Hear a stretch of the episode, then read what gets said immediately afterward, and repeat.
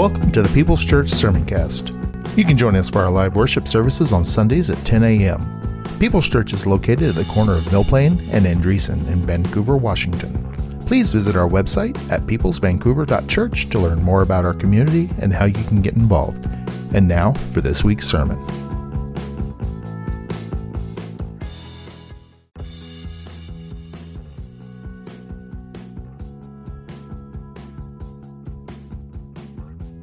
You're listening to the Sermoncast from People's Church of Vancouver, Washington. You're invited to join us on Sunday mornings at 10:30 a.m.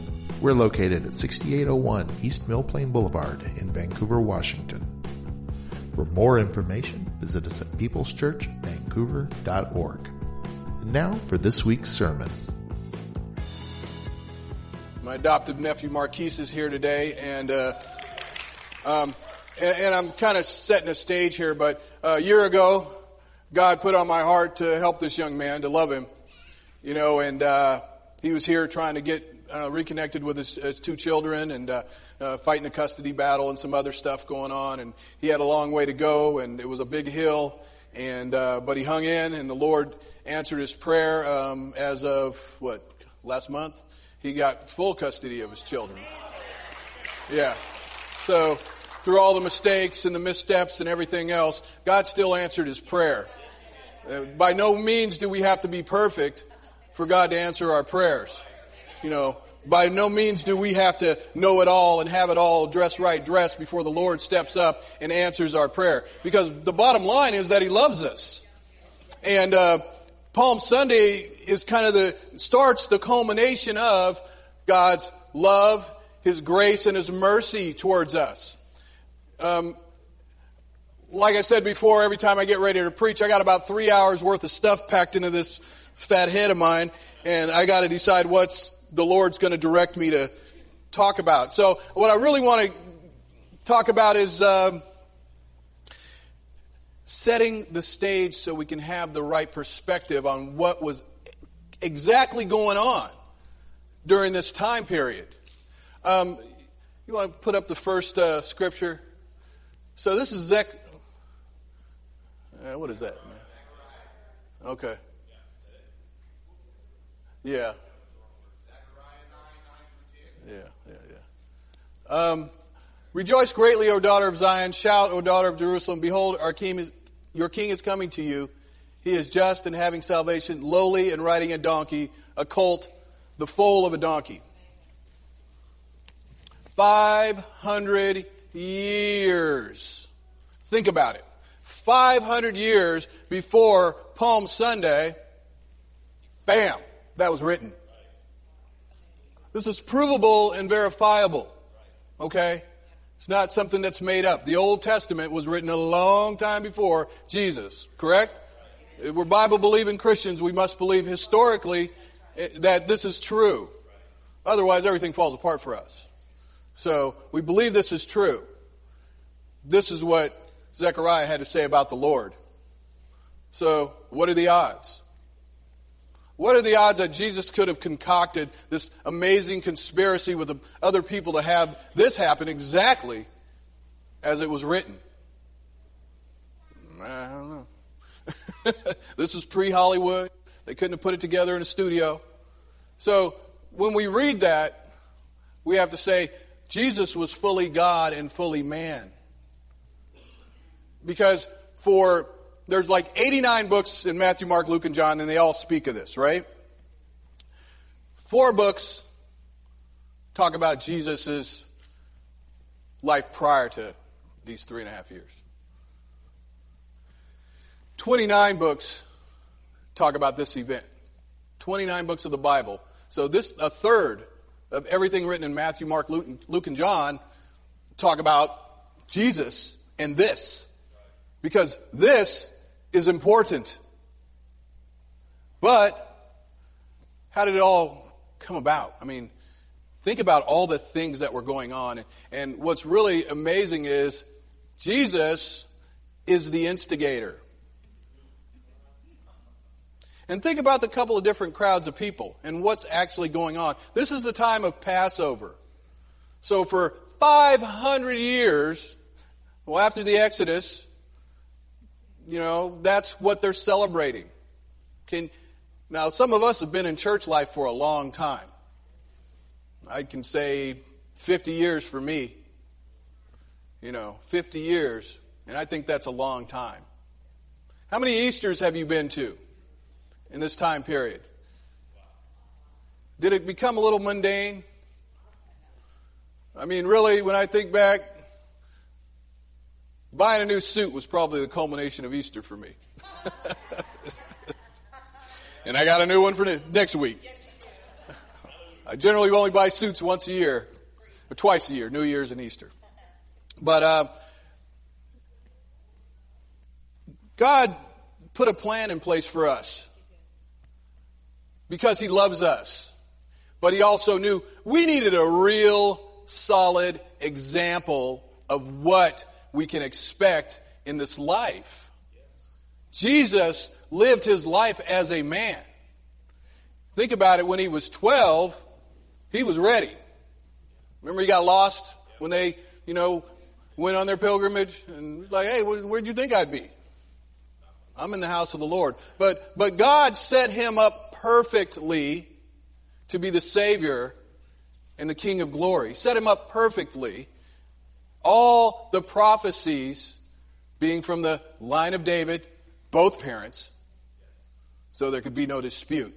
See, because Jesus was battling against a few different types of people, right? So in this little area where he was ministering for 3.5 years, has anybody heard of John G. Lake? John G. Lake had a healing ministry. In the 30s, he was in Spokane. You know what's distinctive about John G. Lake in this ministry? And this is verifiable. Spitting facts here, not opinions. Spokane, Washington, during the time that John G. Lake was ministering, was the healthiest place on earth. What do you think about this area when Jesus was there? People were coming to this place because they knew something spectacular and amazing was going on. So, setting the stage. There were a lot of people coming in now. And guess what else? Guess who lived in Bethany? Lazarus. Jesus raised Lazarus from the dead on the fourth day. It's enough to have somebody maybe fall out right here, and we do some prayer, and then they get up. Oh, well, they just fainted. There was a lot of that going on where people say, I don't know about 3 days in the grave. What'd they say when they rolled the stone away? Oh, Lord, hey, he's going to stink. There's some rot going on there. And Jesus said, no, I'm just doing this for y'all. So I'm God. But also, he never said anything because he always said, my time hasn't come. When he heals somebody, hey, keep that on the down low. Ain't time yet. But you know how people are. They keep talking. But Jesus had a pure and unadulterated vision of what he was supposed to do. He submitted himself to God to fulfill the promise to us. He was fully man, though.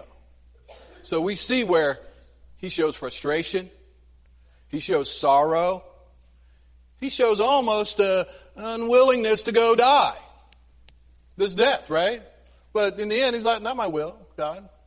Your will be done here because I love them. Everybody loves a hero. My wife's favorite movie, Armageddon. Bruce Willis is up there, and he's getting ready to let go of the bomb. He's going to die, and he makes this great speech, and it's all so heartwarming, and she's crying, and I'm handing her napkins. And, but we love that stuff, right? Love a hero. So the expectation was Jesus was going to come in and conquer the Romans because they hated the Romans. They hated being subject to the Romans. So you got a group of people that are caught up in the hype of just having a celebrity around like Jesus. They don't really know what's going on, but hey, wow, this fantastic stuff's happening. Then you have a bunch of people that are, you have his disciples, his people. Not just the 12, but other people that have been following him around, tending to his needs. The true believers that Jesus was the Christ. You have the people that just wanted to hang out and see Lazarus, say they saw, touched, and felt the guy that was raised from the dead, but they still didn't really believe in Jesus as Christ. Then you had the Pharisees and the Sadducees, the leaders, and they were just mad because he was stealing their thunder. They were just haters. And it's sad because they knew the word. But Jesus didn't fit the bill. See what I'm saying? Jesus wasn't quite the guy that they expected. You know, I think they were looking for Thor or somebody, and they got Jesus. So they were disillusioned. You ever been disillusioned about something? You ever expected something to happen, and it just totally didn't happen the way you expected it to? That leads to some bitterness, some anger. People leave the church for that stuff. You know, because they just didn't quite get it. And so during this whole time, Jesus is talking to his disciples about, he's talking to them in parables, he's telling them stuff, you know, important things. He's telling them, I'm going to die, I'm going to be crucified. He's telling them, and he's telling them to be ready. What's T.D. Jack say? Get ready, get ready, get ready, get ready. You know, because he's trying to make them understand where the kingdom of God lies. See, he knows they're confused. He knows, he tells them what they're going to do. They are all going to fall away. Every single one of them. Do we judge them? Yes, you do. Stop it. I judge them. Man, you telling me you hung out with Jesus for 3.5 years? You watched all the stuff he was doing and you decided that, well, I just don't know. Stop it. Stop it. Because if we're not overly influenced by the Lord and his word, we will be overly influenced by the world and its word. You know, so we need to digest the scripture. I always talk about the word. I'm a bit of a Bible geek. I like it. It speaks to me. I understand it. I get that. I'm a little different. Some people just don't like to read. Whatever. It doesn't matter. I'm in a relationship with Jesus Christ. So I need to get to know him a little bit better because he knows me quite well. You know, he knows me quite well. I'm surprised he still wants to hang out with me. You know, truly, I'm a mess in here. It's a bee's nest. But, and speaking of bees, Jesus just kicked the hornet's nest. Boom. Because they came out and they came after him. They're trying to say, hey, well, you know, what about this? Well, you don't know what you're talking about. You don't know the scripture. How insulting would that be to a theologian? You got to understand what's really going on here. When you dig into the scripture, it's like being a minor. I mean, I come off of reading some of this stuff and I come out of my office and I'm just like, whoa. Man, Maureen looking at me, are you okay? No. God's smacking me around again, you know. But how many times have you read certain portions of Scripture, say 20 years ago, and then you read them today, and you're like, what? Why didn't I get that? You know? Well, there's a maturity that goes along with our Christian life, just like there's a maturity that goes along with our regular adult human life. We call it adulting, and it stinks. I would love to have somebody taking care of me. Actually not, because I'm stubborn and annoying like that. So, but I'm just saying, we need to become adult Christians and start eating the meat of the word and understanding what it actually means. Because if 90% of our life is centered around the world and the worldly things that we do, job, you know, entertainment, all the stuff that overwhelms us, our phone, you know, I'd be ashamed. I do use my phone for work, but I'd be ashamed of my screen time sometimes. It's like, sit back, relax, and digest what's really going on in your life right here, right now. That's what Jesus was trying to get them to understand.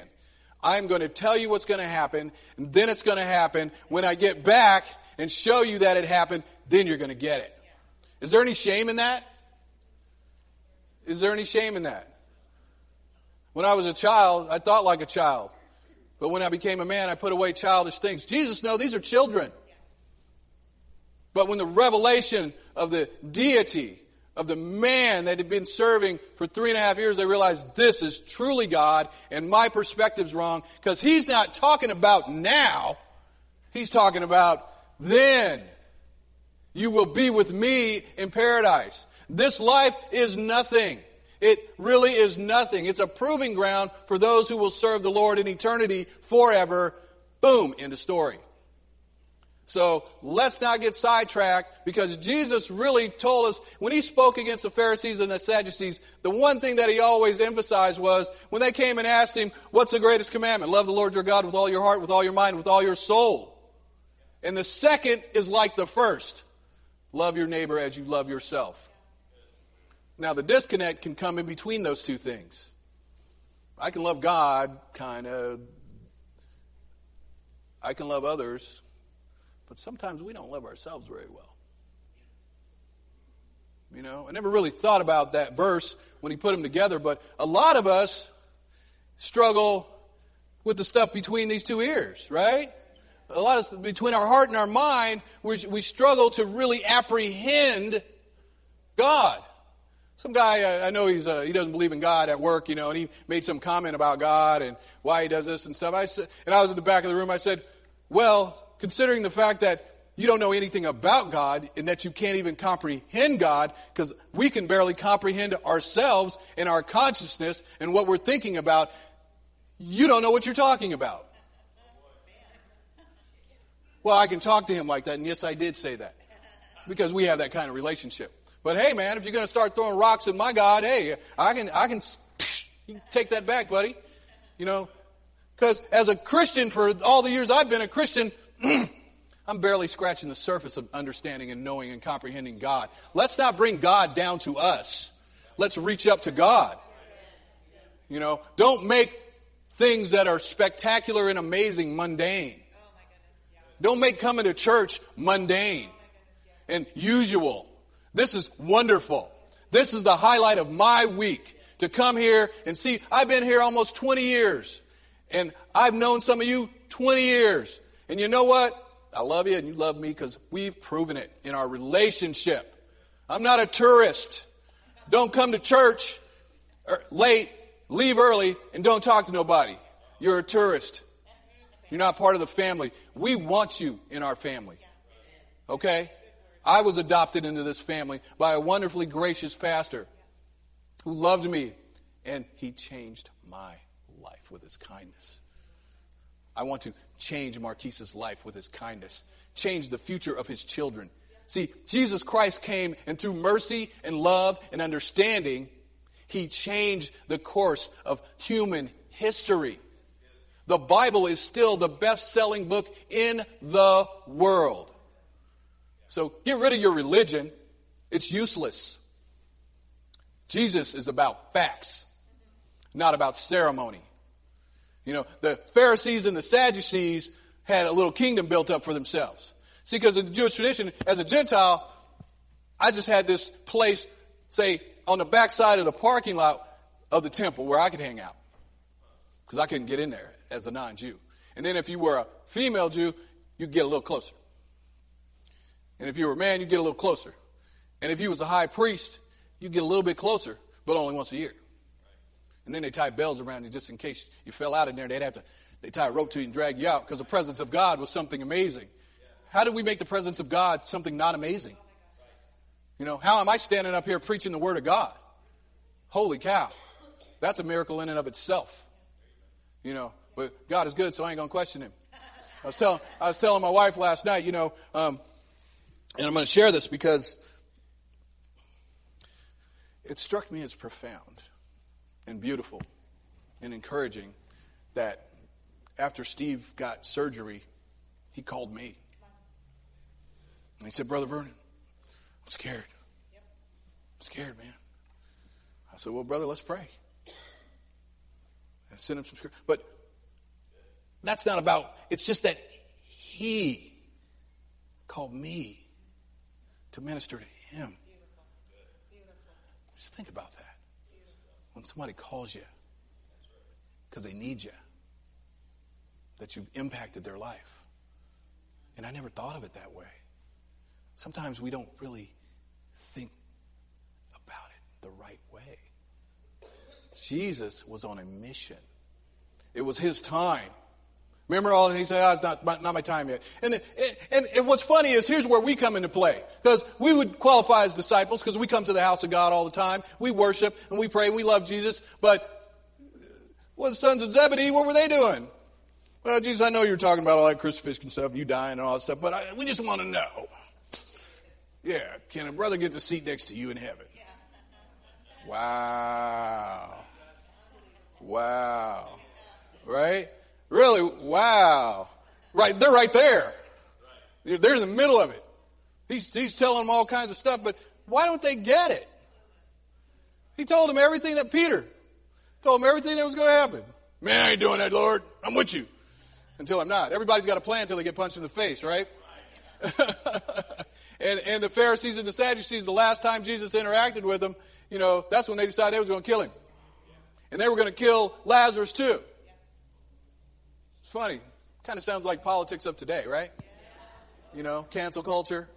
They were trying to cancel these guys because they were stealing their thunder. Jesus was making the priesthood irrelevant. He was making the teachers of the law irrelevant. You know why? Because he was taking them directly to the Lord. You're not going to get in my way from my relationship with God. You're not going to get in the way of my relationship with Jesus Christ. You know why? Because I have this. And I have the Holy Spirit inside me telling me what's true and what's not. And then I have the community of believers to share with as we can talk through these ideas to strengthen the entire body. And then I can go directly to the Lord. Interesting note.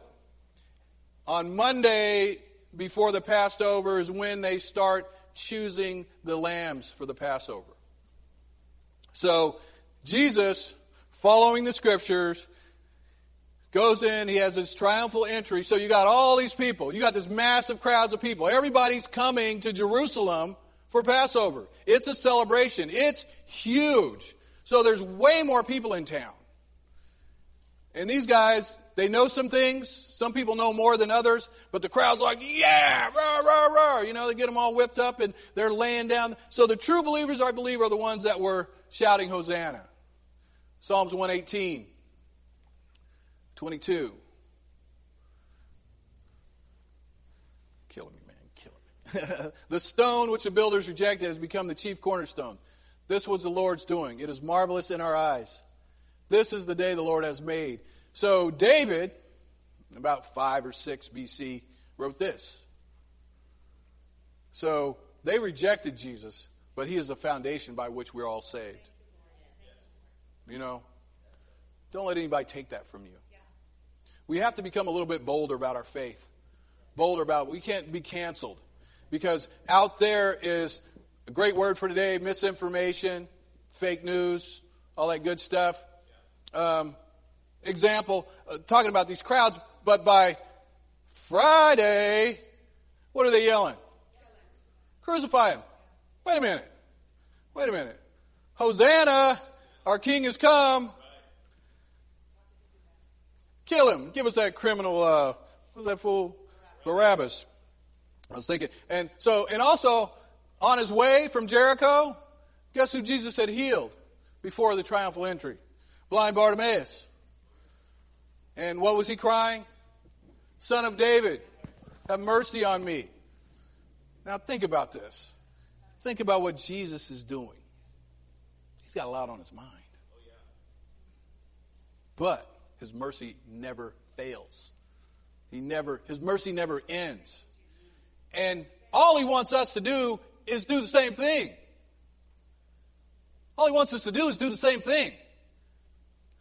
Mentor and educate your friends in the Lord. Right? Non-believers. Be so kind to them they can't help but see Jesus in you. Lessen your own personal concerns. Because you're okay. They called me last week, and so, hey, we want to schedule your hip surgery. For those that don't know, I got to get a hip replacement. But a month ago now, I came up here. They laid hands on me, and because my specific prayer was, God, lessen my pain. I was in so much pain I could only work 3 or 4 hours. You guys know I sell cars, I walk a lot, so it was really debilitating and depressing. I found myself crumbling. 6 months of just stupid pain. You know, and God touched me. He touched me. I've been able to work 4 or 5 days a week now, all day. Now, when I get off work, I got some pain, but trust me, it's a 6 or 7, not a 12. God answered my prayer. And he's no respecter of persons, last time I checked. You know, so we have to invest ourselves in the Word, but we also have to invest ourselves in a little study. You know, get a little deeper, chew on the meat of the Word, because it's enriching to us as we start to understand what God's really doing. Because if you really don't believe it, you don't believe it. You can act like you do. There's a lot of places where we act like we might believe something, but we really don't. Your behavior, your actions tell it all. The disciples' action told it all. After Jesus came back and was glorified, and they saw, and their eyes were open, and the Holy Spirit came in. See, until they got the Holy Spirit, they wouldn't know. What Jesus said to Paul, the Holy Spirit revealed this to you.